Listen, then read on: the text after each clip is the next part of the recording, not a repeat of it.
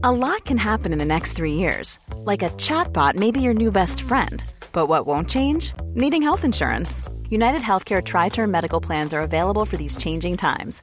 Underwritten by Golden Rule Insurance Company, they offer budget friendly, flexible coverage for people who are in between jobs or missed open enrollment. The plans last nearly three years in some states, with access to a nationwide network of doctors and hospitals. So, for whatever tomorrow brings, United Healthcare Tri Term Medical Plans may be for you. Learn more at uh1.com. Quality sleep is essential. That's why the Sleep Number Smart Bed is designed for your ever evolving sleep needs. Need a bed that's firmer or softer on either side? Helps you sleep at a comfortable temperature? Sleep Number Smart Beds let you individualize your comfort so you sleep better together. JD Power ranks Sleep Number number 1 in customer satisfaction with mattresses purchased in-store. And now, save 50% on the Sleep Number limited edition Smart Bed for a limited time. For JD Power 2023 award information, visit jdpower.com/awards. Only at a Sleep Number store or sleepnumber.com.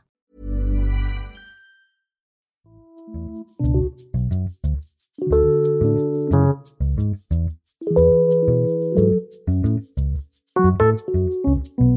you.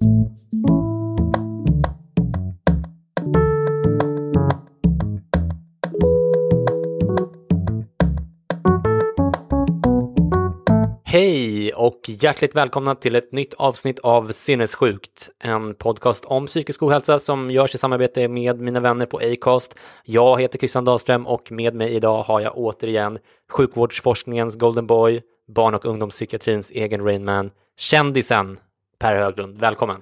Tack så mycket! Du, eh, du blir igenkänd på gator och torg nu för tiden, inte sant?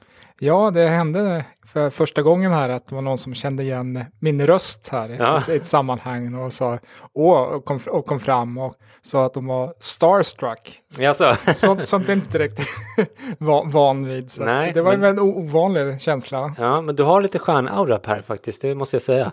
Ehm, det, jag tycker det är jäkligt kul att du får eh, cred för det jobbet du lägger ner här. Jag, innan vi började spela in här så, så berättade du att du eh, har börjat fundera på om du är lite utbränd. Eh, vad- Vill du berätta någonting om det eller var det privat? Nej, det kan jag, kan jag berätta om att jag funderar på. Jag har ofta ganska mycket järn i elden och ol- olika, olika sammanhang här och ganska mycket liksom via ja, dels jobb och sen liksom social media och olika engagemang. Så att förra veckan så funderade jag lite. Jag hade haft en ganska tuff arbetsvecka Ja. och mycket att göra på, på, på kvällar. Eh, och då så när jag kom, kom hem efter jobbet så tänkte jag att det här, är- det här är för mycket liksom sånt. Så då körde jag en liten höstrensning av olika uppdrag. Tackade nej, jag skulle vara handledare Ja. för en masteruppsats. Jag tackade nej till ett internat. Jag skulle ha varit på ett internat när helgen som har varit. Så jag har varit helt ledig i helgen och gjort, eh, ja, jag tackade nej till fem, sex olika uppdrag. Och det, Alltså, det, det tycker jag att det är är all, dels så tycker jag att det är alldeles rätt att du tackar nej till de, de här, alla de här grejerna men det är också någonting jag har lagt märke eh, till med dig att du, alltså du är så en- engagerad så att det, det liknar ingenting. Alltså varje gång jag frågar dig, ja nu ska du vara, vara ledig här i helgen, eh, vad ska du göra då? Nej, jag ska vara eh, ledare på ett eh, läger ute i skärgården i helgen eller ja men nu har du semester, vad ska du göra då? Nej, men jag ska iväg på någon konferens typ så här, bara, men fan, har du ledigt någon gång eller vad? Jo, alltså jag brukar ju försöka vara ledig också, särskilt när man är ute och reser och tar, tar ledigt. Men nu tycker jag i och för sig senaste månaden har jag inte haft särskilt mycket ledigt. Så att då passar det bra att tacka nej till uppdrag här. Jag körde också lite, som ni har pratat om tidigare i podcasten, om lite social media-fasta här. Ja, precis. På kväll- Digital kväll- kväll- detox ja. som vi har pratat om i, något avsnitt tidigare. Ja, som kvällar, kvällar och helger och det var bra här. Och från tisdag till jag kände mig utbränd till lördag kände jag liksom att nu känner jag mig mer åter i, i, i balans. Jag testade också den Marie Åsberg som har varit tidigare gäst Ja. här har ju gjort en KEDS, Karolin, Karolinska Exhaustion Disorder Scale. Mm. En som utbrändhetsskala. Man kan få nio frågor, man kan få sex poäng i varje fråga. Alltså det mesta är sex poäng, så man kan få 54 poäng. Vad fick Eh, du där? Jag, jag fick fyra poäng. Va? så jag var inte ens, jag var inte ens nära i, i, i den. Liksom, okej. Ja, men då, då är Så- du så- fullt frisk Ja, alltså? så jag var fullt frisk. Men jag tror ändå att det är bra att göra en liten sån här höststädning. Då tycker jag att lyssnarna också att det är lätt att man tackar ja till olika kurser och mycket intressant som händer. Och sen så, Och du, eh, alltså är man så pass eh, eh, eh, intelligent och, och, kunnig som dig så är det klart att då får man ju en massa förfrågningar och, då är, och, och mycket roliga grejer som man inte vill tacka nej till. Så att, eh, ja, det är det som är utmaningen, mm. det är så otroligt mycket intressanta grejer som kommer. Så att, eh...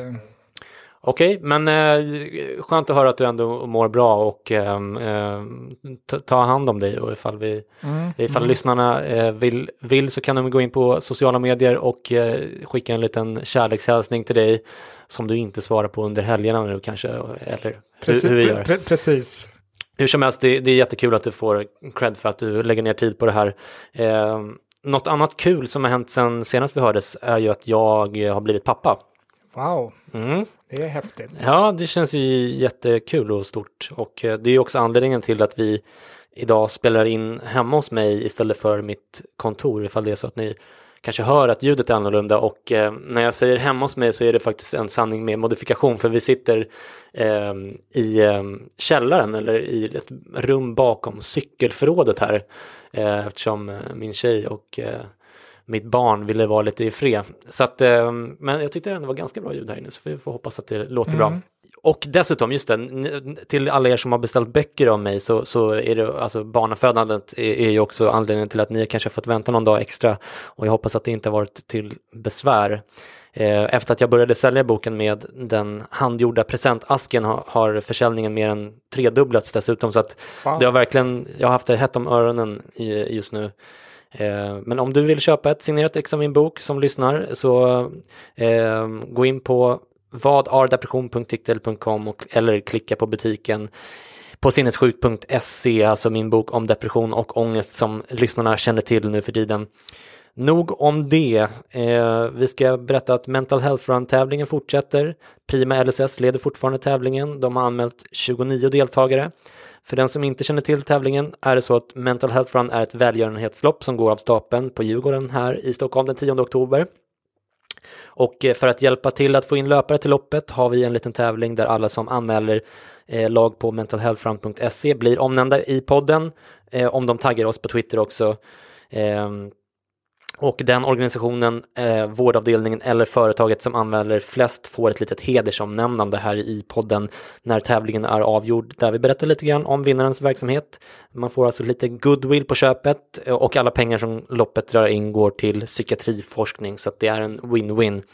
Och eh, återigen poängterar vi också att eh, varken du eller jag Per får betalt för att promota det här utan alla som arbetar med loppet är volontärer och hela vinsten går till forskning. Och du ville säga någonting om den här fantastiska reklambyrån som jobbar eh, pro bono för... Ja, precis. Reklambyrån AND, AND, en, ja. a, New Dialogue, som har jobbat jättemycket med olika både hemsida, reklamaffischer, banners och gjort det helt gratis. Deras creative director Stefan Lejon och de har varit fantastiska och jobbat och hjälpt till helt, helt gratis och de ville, då ville vi bjuda dem på, på att de skulle liksom få springa gratis, liksom de som de typ sex mm. anställda mm. sådär.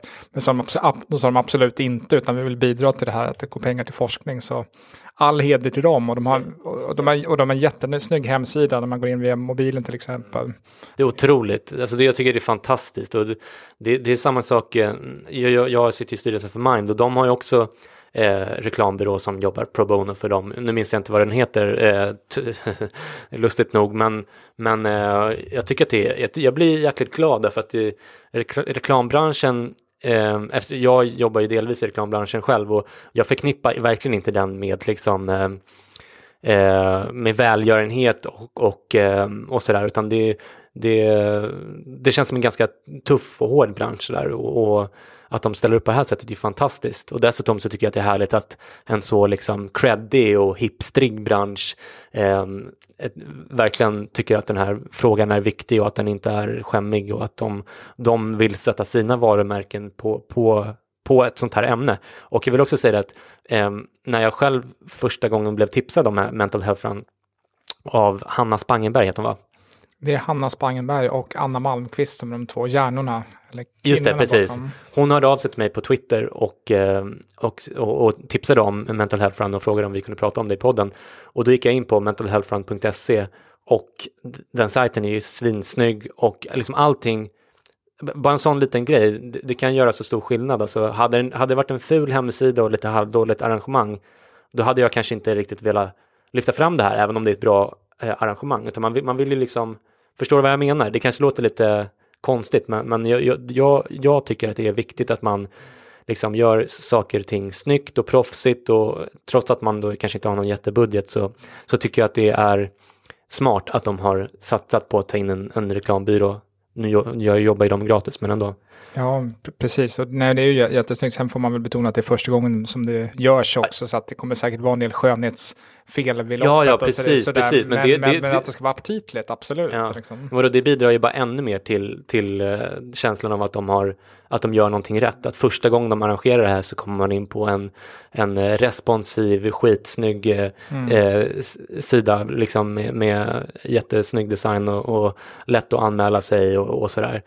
Det tycker jag är fantastiskt och de har ju också, du är ju med och medarrangerar det där och de lägger upp en del sådana eh, små filmer på Facebook, på deras Facebook-sida som har mer än tusen likes nu såg jag. Eh, gå in och gilla den på, på Facebook om ni inte har gjort det redan. Ja, det, det var det om... Eh... Och både du och jag ska springa. Här. Ja, ja, precis. Ja, du ska springa nu eller? Ja, jag tror För du ska ju arrangera, du kommer ju vara där i vilket ja, fall. Jag kommer, jag kommer vara där, jag kan våga inte lova att jag springer utan blir det kriser så kanske man får hoppa in. Men jag ja. avser att ha löparskorna med mig. Och... Ja, men vad bra. Jag har faktiskt tränat ska jag säga. Jaha, okay. ja, jag, alltså jag springer lite grann annars också, men jag har tränat lite. Nu har, nu har det i och med barnafödandet så har det inte blivit eh, senaste veckan, men annars har jag faktiskt varit ute och sprungit lite. Mm. Jag vill också ta tillfället i akt och gratulera dig som första gångs pappa här. Ja, tack så mycket. Du, eh, sista saken, nu blev det ett långt intro här, men sista saken innan vi drar igång tänkte jag att vi ska, vi ska uppmuntra våra lyssnare att prenumerera på podden i Podcaster-appen via iTunes eller i Acast-appen eller var ni nu lyssnar på, på podden. Eh, då får ni nya avsnitt direkt till luren när de släpps och eh, jag ser att det i statistiken att det är många av er som går tillbaka och lyssnar på gamla avsnitt, eh, vilket är jäkligt kul. Eh, så jag uppmanar, uppmanar alla nya lyssnare att göra det också och eh, tänkte bjuda på en liten kort lista här på de fem mest lyssnade avsnitten hittills. Och det är avsnitt ett som handlar om mindfulness och Försäkringskassan som är jättepopulärt tydligen. Eh, avsnitt två som handlar om social fobi och motion. Avsnitt åtta om självmord och anhöriga med Ludmila Rosengren. Det är avsnittet som är din favorit Per. Ja, det är fantastiskt. Sen är det avsnitt sju depression, fakta, symptom och diagnostik som också har jättemycket lyssnare. Och slutligen avsnitt 10, ADHD och ADD, frågor och svar. Eh, och av de nyare avsnitten så är avsnitten med Marie Åsberg, det vill säga avsnitt 17, 18, 20 och 21 jävligt populära och det tycker jag är kul eftersom hon är så otroligt intressant att lyssna på. Eh, så in och lyssna på gamla avsnitt, de är eh, fortfarande lika aktuella eh, och med det sagt så kör vi igång.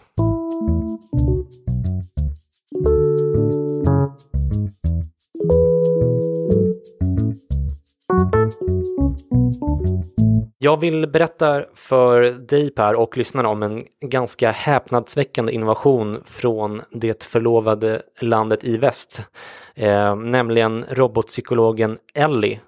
Har du hört talas om det Per? Land i väst har hört talas om, ja. robotpsykolog. ja, jag tänkte på psykologen såklart. Eh, Ja, men Ellie har utvecklats av eh, den amerikanska militären efter Irak och Afghanistankrigen då många av militärerna som kom hem tog livet av sig. Eh, de ville hitta ett sätt för sina psykologer att fånga upp de självmordsbenägna innan det var för sent så att säga. Och eftersom machomilitärer inte alltid liksom erkänner att de har psykiska problem så behövde de hitta ett annat sätt än det klassiska att man går till en psykolog och pratar metoden liksom. Som behövde ett nytt sätt att screena dem på och eh, Ellie är då en, en robot som ställer frågor som typ när var du glad senast? När var du ledsen senast? Vilka människor betyder mest för dig? Och så vidare. Och eh, då undrar du och lyssnarna givetvis hur hon kan ta in vad man svarar och, och eh, ställer hon några följdfrågor och vad är det som händer egentligen? Och det fiffiga är att det spelar ingen roll vad du svarar på frågorna ehm, utan bara hur du svarar.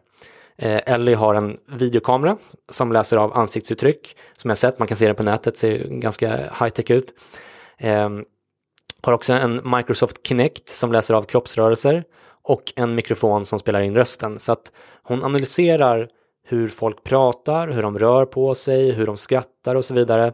Hon analyserar 60 olika kropps-, ansikts och röstparametrar och det kan vara liksom hur huvudet är lutat, är det statiskt eller fixerat? Eh, eh, eller är det statiskt och fixerat eller rör det sig mycket?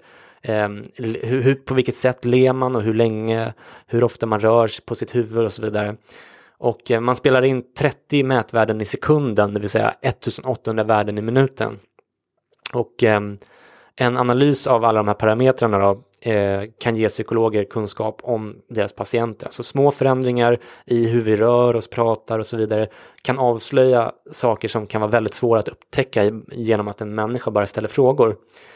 Eh, och för man har ju, man har ju nämligen sett då att, att eh, deprimerade människor det här gäller framförallt deprimerade och PTSD, alltså posttraumatiskt stressyndrom eftersom det är krigsrelaterade eh, eh, diagnoser. Eh, och man har sett då att till exempel deprimerade människor överlag ler på ett lite annat sätt än friska människor.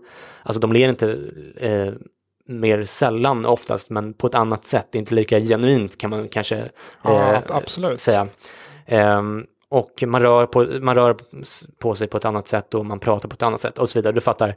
Och det här är ju liksom ett, ett mer kanske raffinerat sätt än, än, än, eh, än det mänskliga ögat kan, kan man väl säga. Um, och det är inte så att Ellie ställer diagnos utan det är mer som ett sätt att få objektiva mätvärden på något så liksom abstrakt som psykisk ohälsa faktiskt är. Och man kan jämföra kanske med att en läkare tar ett blodprov där liksom värdena tillsammans med andra indikationer ligger till grund för en diagnos. Eh, köper du den liknelsen? Ja, jag, jag, tror det, absolut. Det blir en typ av ja, att man får liksom mätpunkter och så kallad kvantifier, kvantifiering av saker. Och det är jätte, jag tycker det låter jätteintressant. Och så skulle jag vilja ha på mitt mottagningsrum. Ja, precis. where, where, where, do I sign up? Den där, den där vill jag ha. Ja, precis. Ja, men du, du ska faktiskt få, få lyssna på den alldeles strax. Eh, men jag vill bara säga någonting om, om, eh, om kritiken mot den här metoden. Och det, det är ju till exempel då att människor skiljer sig faktiskt åt. Eh, det, det, vissa ler ju längre och oftare eh, när de är deprimerade än vad andra kanske gör, eh, liksom lite mer inbundna personer gör när de är friska. Så det liksom, finns ju individuella variationer människor emellan också. Så att det, det, den är inte hundraprocentig men å andra sidan så kan inte heller psykologer alltid tolka, eller läkare för den delen, tolka människor på ett perfekt sätt och faktum är att den här metoden för att diagnostisera i varje fall PTSD och depression verkar fungera lika bra eller bättre när man använder, än, än när man använder psykologer. De här första studierna har, har, har fått bra resultat. Jag tänker också att det är stor skillnad på olika psykologer och läkare hur man, hur man bedömer den skillnaden. Och det här är liksom mer enhetligt sätt att bedöma och det är en stor styrka med Precis, med exakt, exakt. Standardisering på något sätt. Då. Vi ska lyssna på ett två minuters klipp från ekonomipodden Planet Money i avsnitt 622. Det är en av mina favoritpoddar mm -hmm. eftersom jag är ekonom sådär, men, men, lite nördigt, men den är väldigt bra. Eh, och det, det här klippet här så, så testar reporten Ellie och pratar med en kanadensisk soldat som varit i Afghanistan och fått eh, fötterna bortsprängda Eh, och reporten nämner namnet Skip i klippet också. Det är en av uppfinnarna bakom Ellie så att ni inte blir eh, förvirrade. Tell me about your relationship with your family. Okay. Um, I have a good relationship with them. I love them. And this technique works. In a series of studies, Ellie was as good, or in some cases, even slightly better, than psychologists at diagnosing PTSD and depression. And Skip says this makes some sense to him. Because after all, humans can be fooled if someone looks really together, or they're really charming, or they spin a great tale. But Ellie isn't affected by any of that. And surprisingly, soldiers didn't mind talking about their experiences with a robot. In fact, they liked it. Ellie. Well, Ellie is a strange girl, but I like her. This is Jody Middick. He served with the Canadian forces in Afghanistan. He lost both of his feet to a bomb, and he had a session with Ellie. I'll be pretty frank. I walked into the room thinking I would be talking to a cartoon and I was going to have a bit of fun. And I went in the room and and Ellie started talking to me within no time, I think the question she asked me was, "Is there anything you regret from your time in Afghanistan?" And and and uh, I broke into a story that I was driving in a in a convoy through Kabul, and and uh, there was a woman in the middle of the road begging for money, and she had an infant in her arms that looked dead to me. And I've always regretted that I didn't stop the convoy and and just just just to check on her and regret not taking some kind of action at that moment. And she got it out of me without any without even trying. Why do you think she did get that out of you? I don't know. I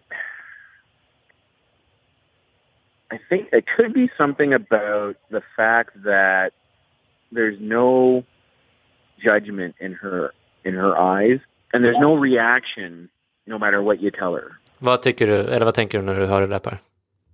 Eh, Jag tycker det låter jätteintressant och det är som sagt när man pratar med någon att det inte blir någon judgment eller att man inte döm, dömer någon. Mm. Samtidigt kanske man också skulle vilja ha någon som när man jobbar som läkare och eller psykolog så försöker man ju också förstärka det personen säger och stärka dem, liksom positivt bejaka det man säger och validera. Så det kanske är en utveckling av den här roboten, att den kan till och med förstärka saker i fortsättningen. Men det låter jättespännande som ett diagnostiskt instrument. Och, Ja, eller hur? Jag, jag älskar den här typen av eh, teknikoptimism. Det är ju ver- verkligen härligt. Eh, och tanken är ju inte att de här ska ersätta psykologer utan eh, kanske hjälpa till med, med diagnostiseringen och, och på så sätt liksom frigöra tid till det här personliga mötet som vi tycker är så himla viktigt, eh, som vi inte nog kan poängtera. Eh, och fler kan få behandling billigare egentligen, ifall det här nu skulle funka på större skala. Eh, Tror du att eh, en sån här te- teknik skulle kunna användas för att diagnosera även andra psykiska sjukdomar och, och fun- funktionsnedsättningar? jag tror kanske att man skulle ha en sån med, till exempel om man har för högt blodtryck, man bär med sig en maskin som mäter över 24, ti- över 24 timmar. Mm.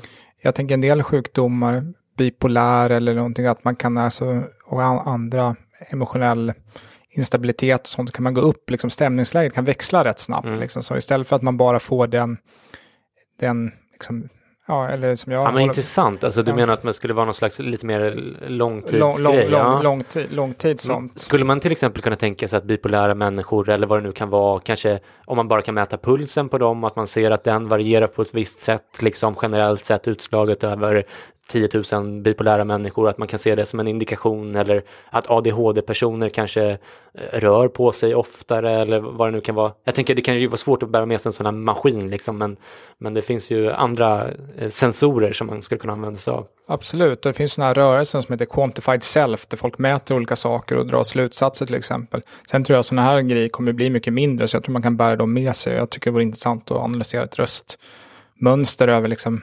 24-24 timmar till exempel och, och se hur det ser ut. Och till exempel bara liksom, en- jag har en, jag håller på att jobba med en ungdom som har PTSD, varit i ja, ett av de här länderna där det händer hemska, hemska saker nu. Jag vill inte röja någon konfidentialitet där. Eh, som såg väldigt så här, först väldigt glad ut i väntrummet när jag så, såg, hon- såg honom bara i ögonvrån. Men sen när vi pratade var väldigt ledsen. Ja. Och där går det väldigt upp och det pendlar väldigt mycket upp och ner Mm. i den persons mående. Liksom sånt. Och då skulle man ju vara bra att ha någon sån där man såg över tid så att det inte bara blev just vid det tillfället över en längre tidsperiod. Så jag tror det finns jättemycket utvecklingspotential. Jag är teknikoptimist, jag tror det Ja. finns jättemycket utvecklingspotential. Jag, jag tänker typ ADHD, både, för du har ju berättat att du liksom nästan ibland ser på, på eh, ungdomar som, du gör ju sådana här ADHD-utredningar, att du nästan kan se på dem liksom bara av hur de rör sig, alltså i de här svåra fallen att de Ja. har ADHD. Borde inte det, kroppsrörelser och sånt, borde inte det kunna, Det där är lite, nu trycker du på en lite kontroversiell sak. Mm, okej. För det finns något företag som har gjort det, jag tror de mäter hjärnvågor och säger att Mm. man skulle kunna diagnostisera ADHD på det där. Och där har blivit ganska kontroversiellt om det där funkar eller inte och inte blivit godk- godkänt. Man inte hittar, hittar studier. nej okej. Sånt. Men det, jag, men det, jag, är det, inte- jag, är inte, jag är inte superinsatt exakt hur det där var, men jag vet att det finns en viss kontrovers kring det hela. Men absolut, jag tror att man får se det som funkar, Sen, funkar. Liksom. precis, är ju, sen är det klart att det finns ju liksom, det finns ju saker som funkar och saker som inte funkar Mm, även när det gäller mm. teknik liksom. Mm, mm. Det, det måste man ju eh, mäta och, och undersöka och så vidare. Men jag, bara spontant så tycker jag att det, det, det borde kunna finnas utrymme för sådana här saker.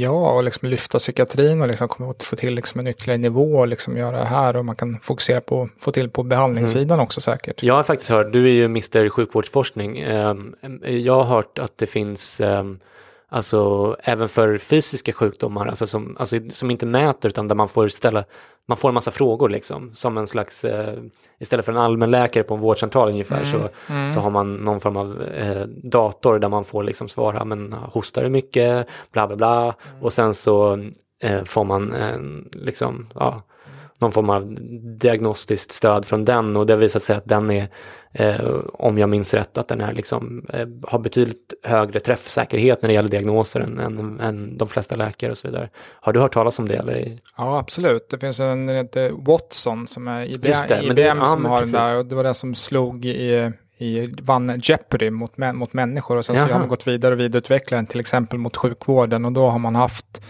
bland annat på Cleveland Clinic tror jag att man haft så här läkarstudenter som har varit med och liksom tränat upp den här maskinen. Liksom sånt. Mm. Och som läkare håller man många, liksom, om du kommer in och hostar till exempel, det kan vara väldigt mycket olika saker som mm. man ska mm. hålla huvudet samtidigt. Liksom. Ja men exakt. Och det, hjälper till med beslutsalgoritmer, för vi har inte den typen av arbetskapacitet i minnet. Liksom. Nej, exakt, precis. Och det finns ju liksom saker som datorn inte kommer kunna göra som, som läkaren kan göra, men det finns ju också alltså, fördelar med att en dator glömmer ju aldrig en följdfråga, eller liksom, mm. Mm. som är, kanske är viktig en gång av tusen, men som ändå liksom, eh, ja, man, man får upp en högre träffsäkerhet på något sätt. Ja, jag tror människor och dator tillsammans i framtiden liksom kommer, kommer jobba liksom på ett helt annat sätt. Och mm. ser fram emot. Gud vad, vad roligt.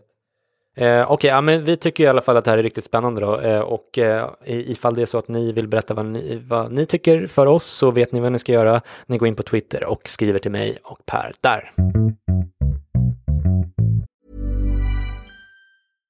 Hej, jag Ryan Reynolds. At Mint Mobile, we like to do the opposite of what Big Wireless does. They charge you a lot, we charge you a little. So naturally, when they announced they'd be raising their prices due to inflation, we decided to deflate our prices due to not hating you.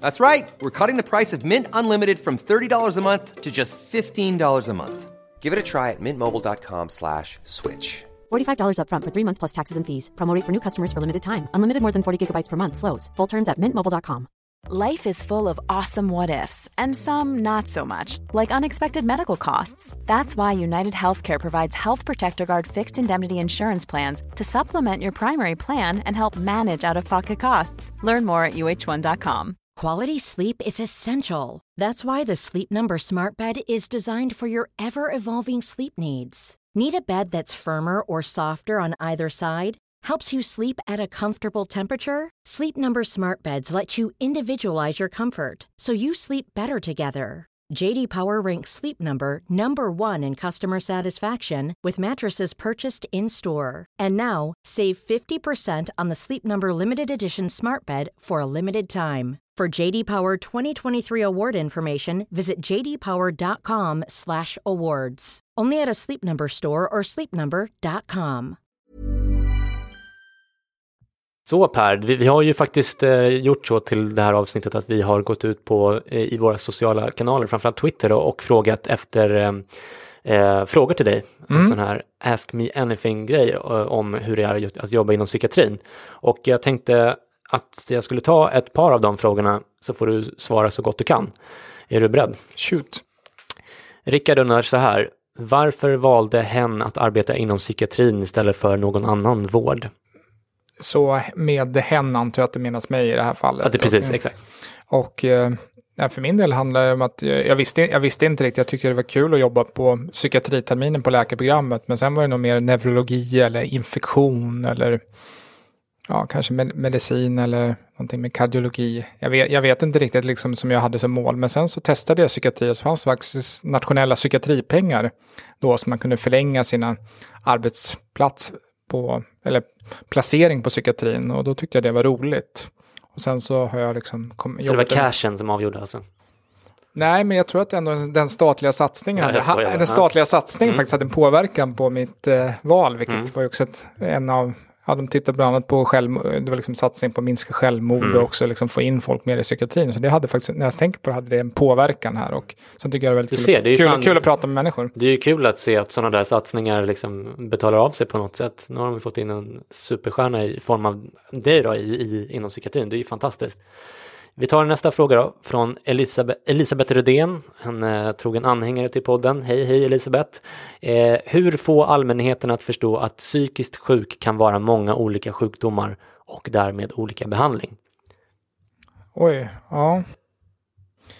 Ja, jag tänker ju att det är som sjuk, vilken sjukdom som helst. Alltså kroppsligt sjuk, det är inte en, det är inte en sjukdom, men psykisk sjukdom, det är ju väldigt olika. Liksom, kan vi se depression och liksom ADHD och tvång ser ut på jättemycket olika sätt och att man, jag tänker att man... Men hur, hur ska man, hur ska allmänheten kunna? Nej, men att man, jag tror att man måste prata mer om det, liksom, ta bort, som jag brinner för, ta bort skuld och skam, liksom, Mm. ta bort det, våga prata om, om saker. Och, och saker som det här som jag tycker är superviktigt med folkbildning och liksom folk kan läsa, läsa Mm. mera. Liksom sånt. Jag tror bara att vi är på väg dit och där till exempel tycker jag att Järnkoll gör ett jättebra jobb med sina ambassadörer för Mm. Liksom lyfta upp de här frågorna. Så jag tror jag bara fortsätta prata om det. Vi är på, vi är på, väg, på väg dit. Jag vet inte riktigt om det är exakt det svaret på, på frågan, men jag tror att liksom vi, är på, vi är på väg dit. Jag, kommer- jag tror det också. Jag, jag bara kommer att tänka på en, en, det är bara en liten sak, men ändå att det har blivit, jag tycker att det har blivit lite vanligare inom populärkulturen eh, kulturen att, att man skildrar eh, olika typer av psykisk eh, sjukdom, till exempel Homeland som vi tar upp nu, som för övrigt är klart för femte säsongen på SVT Play, vilket gjorde mig jäkligt glad, läste jag precis innan vi började spela in. Eh, men också eh, typ Iron Man som får panikångestattacker och eh, Bron, hon har väl någon form av Asperger eller vad det nu är. Mm, Så att det, jag vet inte, det är bara kanske, det kanske bara inbillar mig att, att det har blivit vanligare, men jag tycker att många av dem, eh, av dem jag har sett har, har liksom eh, porträtterat det på ett ganska bra sätt. Det finns ju den här, vet du, Little Miss Sunshine också, där de har en, en det, just deprimerad uncle som följer med som är självmordsbenägen. Eh, jäkligt rolig film för övrigt. Ja, då, jag tänker dottern i den filmen springer iväg också från, från bilen i någon scen också. Och jag tänker att det, det, man brukar prata om att det var ett genombrott när Soprano, Sopranos kom. Liksom, så. Men just det, med, ja, precis med psykolog. Ja, men psykologen Ja, ja. började prata om det och det i slutet på 90-talet kanske, eller början på 2000-talet. Jag vet inte. nå- någonstans där. Så att, att det har man pratat tillbaka tidigare om, just att man pratar om att man ska få liksom, egen terapi och liksom sånt. Och det, för övrigt nu när jag går KBT så är jag rätt sugen på att testa på att få egen terapi också. Så det är någonting jag skulle kanske åter, Fan, kan du inte återkomma. göra det då så får du berätta Jo, jag ska- det. jag ska nu vill inte jag lasta på dig fler grejer här när du säger att du kanske håller på att bli utbränd, men, men det vore ju kul att höra. Absolut, det kommer. Okej, jag vet inte om Elisabeth tycker att det var ett bra svar på frågan, men vi har inte, vi har inte svar på allt eh, som du kanske förstår. Eh, men ehm, eh, vi tar nästa fråga som kommer från Frozen Bride på Twitter. Varför är det inte lite populärare att arbeta inom psykiatrin? Jag uppfattar att man pratar, jag såg en sån här inventering av hur det var brist på läkare och det pratade man om att det var på väg att bli mindre brist inom psykiatrin och att man liksom hade hittat en positiv en, hittade en positiv trend. Jag tror att det liksom tidigare har man sett kanske eh, som, eh, har man sett liksom psykiatri som något liksom smutsigt eller fult Mm. eller väldigt, väldigt jobbigt liksom sånt. Och kanske en smula ovetenskapligt också. Ovetenskapligt och som när vi har pratat lite tidigare också att liksom låg status och som jag sa, någon kollega hade sagt, ja men psykiatri på min tid så var man var, Ja, var, var, de sämsta som gick in, Ja. i- gick in, i- gick in i psykiatrin. Och sånt. Samtidigt så tyckte jag när du pratade med Marie Åsberg att hon sa att det fanns mycket liksom när folk som började jobba i psykiatri på hennes tid, att liksom Mm. de tänkande människor som är mycket liksom humanistisk sida. Jag måste säga det personligen så bara den senaste tiden så har jag träffat en massa liksom yngre personer som jobbar inom psykiatrin. Eh, förutom dig då, så, så vi träffade ju häromdagen träffade vi ju Anna Malmqvist Kvist. som Mm, också mm, lyssnar på mm. podden som är med och an- anordnar den här Mental Health Run och även eh, en kille som heter Marcus Takanen som lyssnar på podden och som hört av sig eh, som jag har träffat och som också är så här supertalang, liksom Mm, otroligt mm. smart och begåvad och, och liksom bra person. Så jag, jag menar, jag, jag känner mig inte super, superorolig om jag ska vara ärlig för, för att liksom, det finns talanger som söker sig till psykiatrin, för jag tycker att det verkar så. Nu är det liksom ett litet urval jag har här, men Ja. Och jag tror också det som Marie tog upp i sitt program, att hon hade liksom jobbat med kunskapslyft för alla som är i vården, som är skötare, för liksom höja det, den generella mm. nivån. Och det finns, an, finns andra sådana exempel också, så att där tror jag att det, liksom, det är på väg och att nej, men vi, vi är på väg att bli, bli bättre helt enkelt. Mm. Och jag tycker, alltså, nu är jag kanske lite eh, bias här, men jag tycker att det känns som att det är ett jävligt spännande område att, att arbeta inom, för det händer ju väldigt mycket saker där. Men det, så kanske det är på andra områden också såklart. Ja, men jag tror att det liksom så här, min pappa jobbar med liksom hematologi eller blodcancer liksom, och där har det hänt jättemycket under den är du läkarbarn? arbetslivet. Per? Ja, Ja, ja, okej, ja. Eh, eh, och eh, här inom psykiatrin är på väg, det händer jättemycket, inte minst den här roboten som de Ja. pratade om sist. Nej men det, det kommer hända mycket, Ja. det ligger lite efter och det kommer hända, kommer hända mycket, så det är jättespännande. Ja, vad roligt. Vi tar nästa fråga. Eh, Marcus som frågar, hur vanligt är det att folk blir tvångsomhändertagna? Är det samma Marcus Tackanen? som Nej, det är inte Marcus Tackanen. Nej, nej. För det borde han veta det. Nej, jag ska. Eh, jag har ingen eh, exakt eh, statistik på det, men man kan väl säga så här att eh, om man söker vård liksom på en vårdcentral och liksom så, det finns väldigt stora skyddsmekanismer att man inte liksom, om man mår dåligt, man söker liksom att man ska bli in, inlagd i onödan och man ska bli bedömd av minst två läkare, det finns ganska väldigt tydliga lag, lagkrav. Sånt. Så att det, det, är inte, det är inte lätt och jag tror varken du eller, du eller jag skulle lyckas liksom bli nej det är. Ja, ja, det krävs en annan modell att göra gör, gör Ja. det liksom en, en kortare period mö- möjligen, men det är ganska, det är, det är strikt det där, utan det är folk som mår väldigt, väldigt dåliga och Jag, har ju, jag är ju uppväxt med en väldigt svårt psykiskt sjuk mamma som, Mm. som aldrig blev tvångsintagen vad jag vet. Kanske liksom någon gång eller så. Men, Mm. men eh, alltså hon hade verkligen behövt bli tvångsintagen så att hon kunde få vård tidigare.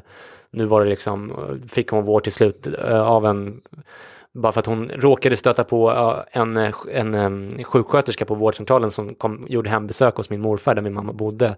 Men hon, alltså det där var ju precis tvärtom, att det är, liksom, det är nästan omöjligt att bli tvångsomhändertagen. Jag tycker snarare att det är, problemet är tvärtom, att det är, liksom, det, det är väldigt svårt att bli tvångsomhändertagen i, i Sverige. Mm. Ja, äh, det finns ju lite olika perspektiv på det där och vi får ju skriva sådana här lagar om psykiatrisk tvångsvård och skriva så, jag, jag är ju med och skriver det, om jag skulle jobba en vecka på en barn och ungdomspsykiatriakut så skulle jag kanske skriva tre eller fyra sådana på Alltså, alltså det är ändå så pass mycket. under veckan. Kanske inte riktigt så många på vuxensidan skulle jag säkert skriva liksom dagligen så det kommer. Men det är liksom en väldig konstellation. Det är de som mår allra sämst i Mm, Stockholm mm, eller det länet mm. man jobbar i. Liksom sånt. Så det är ju verkligen de som, de som behöver det. En, en kontroversiell fråga kanske, men, men eh, tror du att tillgången på sängplatser påverkar hur pass ofta läkare tvångsomhändertar folk? Alltså om man vet att det är superfullt och överbelamrat på avdelningarna, att man kanske höjer gränsen för vad man tycker är Jag tror snarare att det påverkar de som, sök, som kommer och söker och vill bli inlagda. Att där, om det inte finns sängplatser där, då, då är det svårare. Liksom, då måste man köra det via mer öppen vård. Jag tror att är man tillräckligt sjuk för att få bli eh, ja, tvångsomhändertagen, då brukar det finnas platser, för då, Mm. man, då hittar, eller då är man liksom lagkrav på det. Men därmed, även om jag sagt det, så tror jag att det påverkar till viss del, men det är, är ingen stor påverkanseffekt i det här. Det tror jag mer är, min erfarenhet när jag jobbar på en barnsjukhuset och där är det snarare att kommer man, vi skrev en artikel i DN Debatt där, och att kommer man och så finns det två sängar på hela Astrid Lindgrens barnsjukhus Mm. på natten, så är det självklart en del barn som hade lagts in om det hade, om det hade funnits fler sängplatser. Så det är Mm. mycket större problem där skulle jag, skulle jag säga. Mm.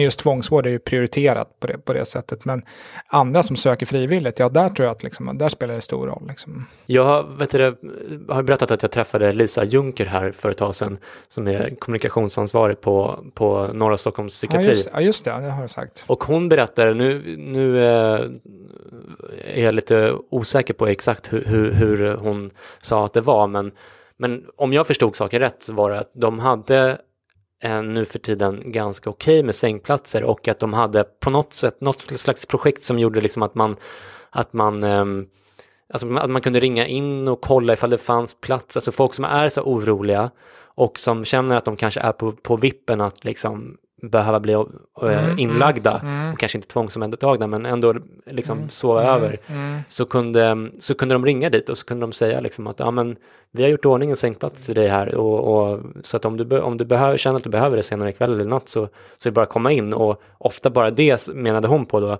är så pass lugnande liksom att, att de liksom ofta inte kommer. Ja.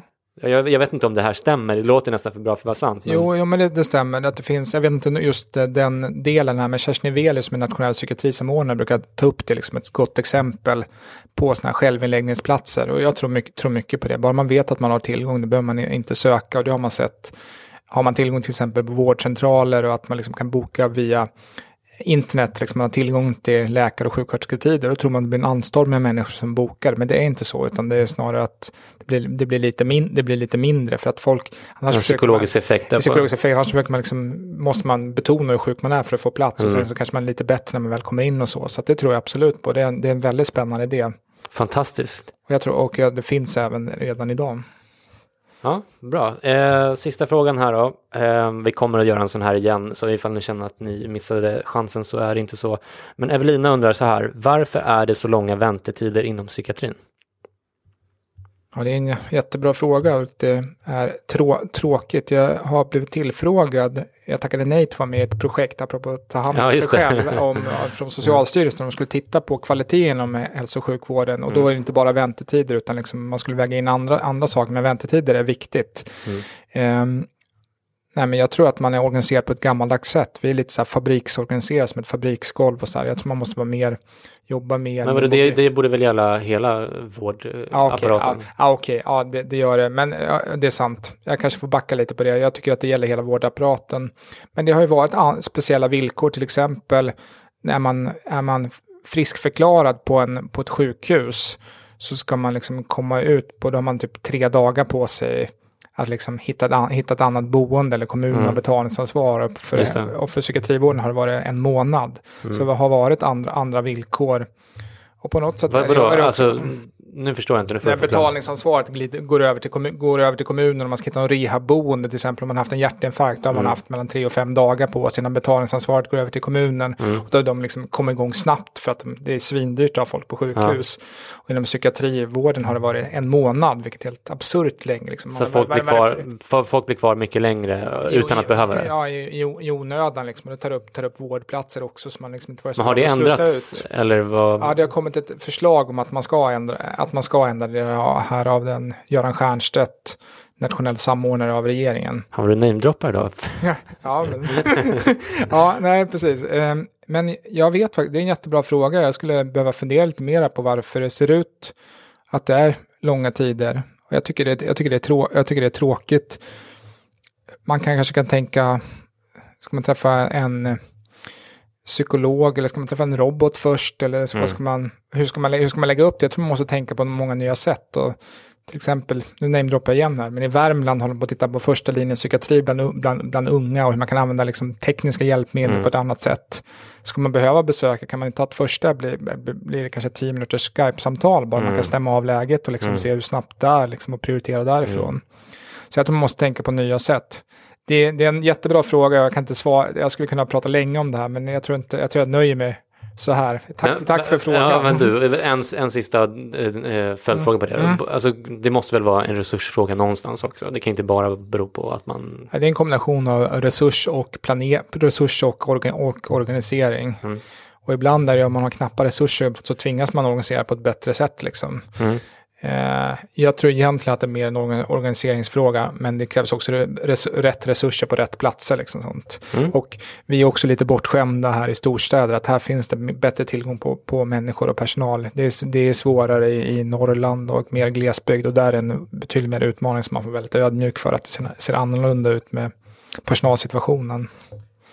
Tillgång på människor blir eh, uttrycket som vi avslutar det här segmentet på. Bra Per, tack, för, tack så mycket för att du svarade på de här frågorna. Jag gjorde mitt bästa i alla fall. Absolut, du var, du var grym.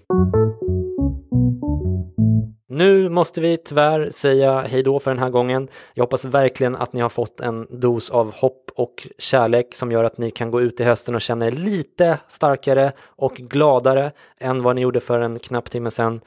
Jag vill som vanligt tacka Per eh, som är en fantastisk person och vän. Jag vill också tacka dig som lyssnat. Utan våra lyssnare vore vi ingenting. Ge oss gärna lite kärlek på sociala medier eller så, så får vi energi att fortsätta leverera de här poddarna rakt in i era telefoner, paddor och datorer. Tills vi hörs igen, var snälla mot varandra där ute, ta hand om er, puss och kram, hej då! Hej då!